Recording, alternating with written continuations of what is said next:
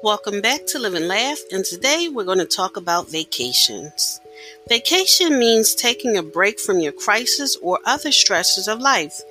Breaks need to be planned. Schedule a walk in a park in an afternoon or evening of your favorite show, or five minutes of quiet time to breathe, reflect, or just stare at the wall.